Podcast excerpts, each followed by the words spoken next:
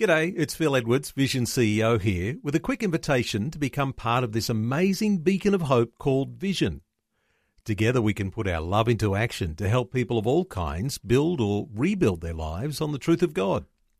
Please consider the part you can play during our upcoming Visionathon appeal, remembering that it's your support that makes Vision possible, including this podcast. Audio on demand from Vision Christian Media. Want to win in life's challenges? To know the will of God and have more passion for Him? Practical help right now with Tak Bhana and Running with Fire. Thanks for joining me this week. And what I want to look at is the incredible power that's released when we speak words of blessing. We often pray or say, bless you, but we don't always appreciate what it means.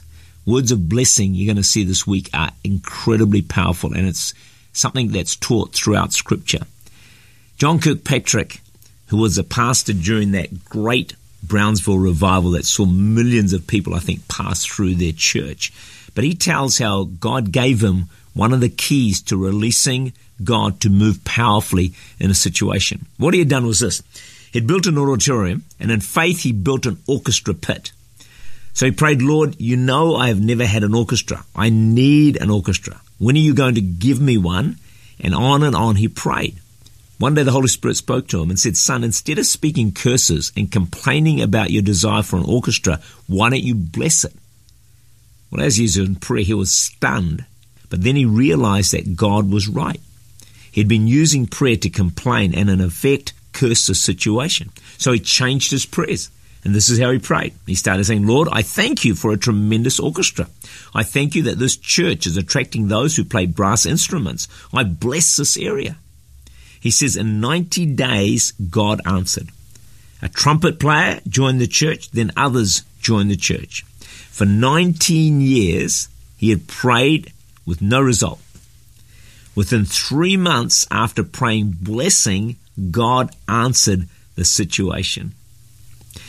And this key in time also released revival and great blessing in his church.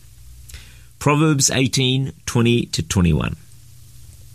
A man's stomach shall be satisfied from the fruit of his mouth, from the produce of his lips he shall be filled. These are pretty powerful and scary scriptures.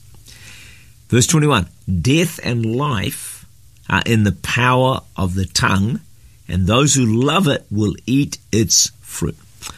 I think all of us, including me, greatly underestimate the power of the words that we speak.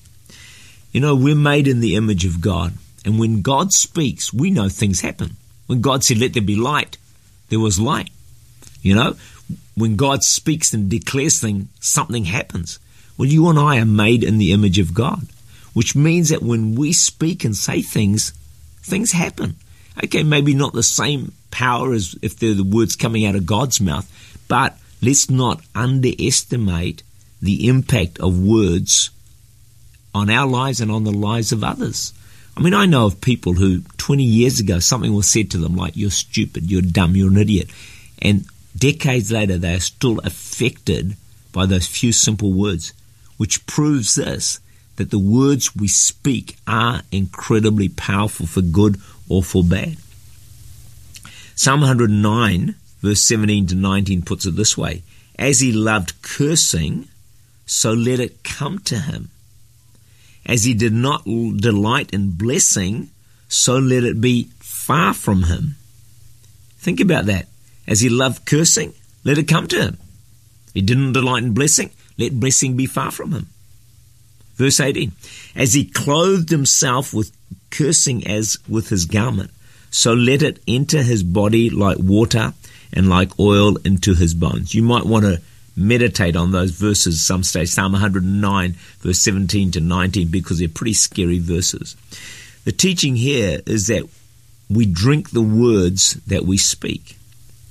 So if we speak negativity, like I'm no good, I'll lose, I won't make it. I'm getting sick. No one loves me.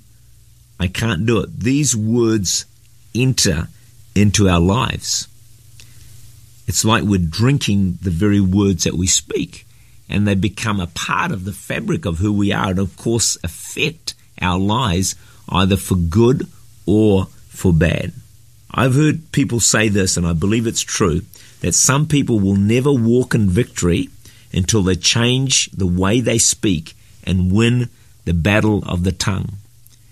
You and I have come across some people who are always negative, always critical, and always got a bad thing to say. And we have discovered, I'm sure you have too, that these people are never happy and never victorious because the words that come out of our lips and out of our mouths have an incredible power for good or bad. What I often say to people is your words create an atmosphere around you, an atmosphere of life or death, an atmosphere of blessing or cursing, and then you actually have to live in the very atmosphere that your own words have created.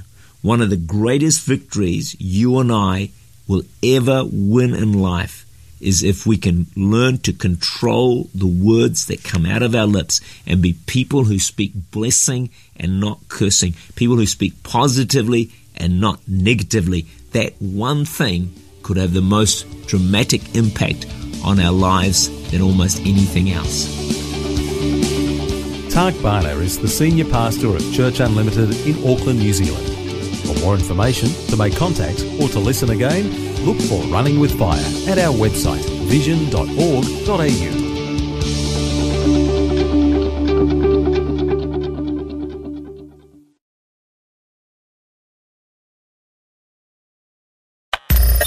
Thanks for taking time to listen to this audio on demand from Vision Christian Media. To find out more about us, go to vision.org.au.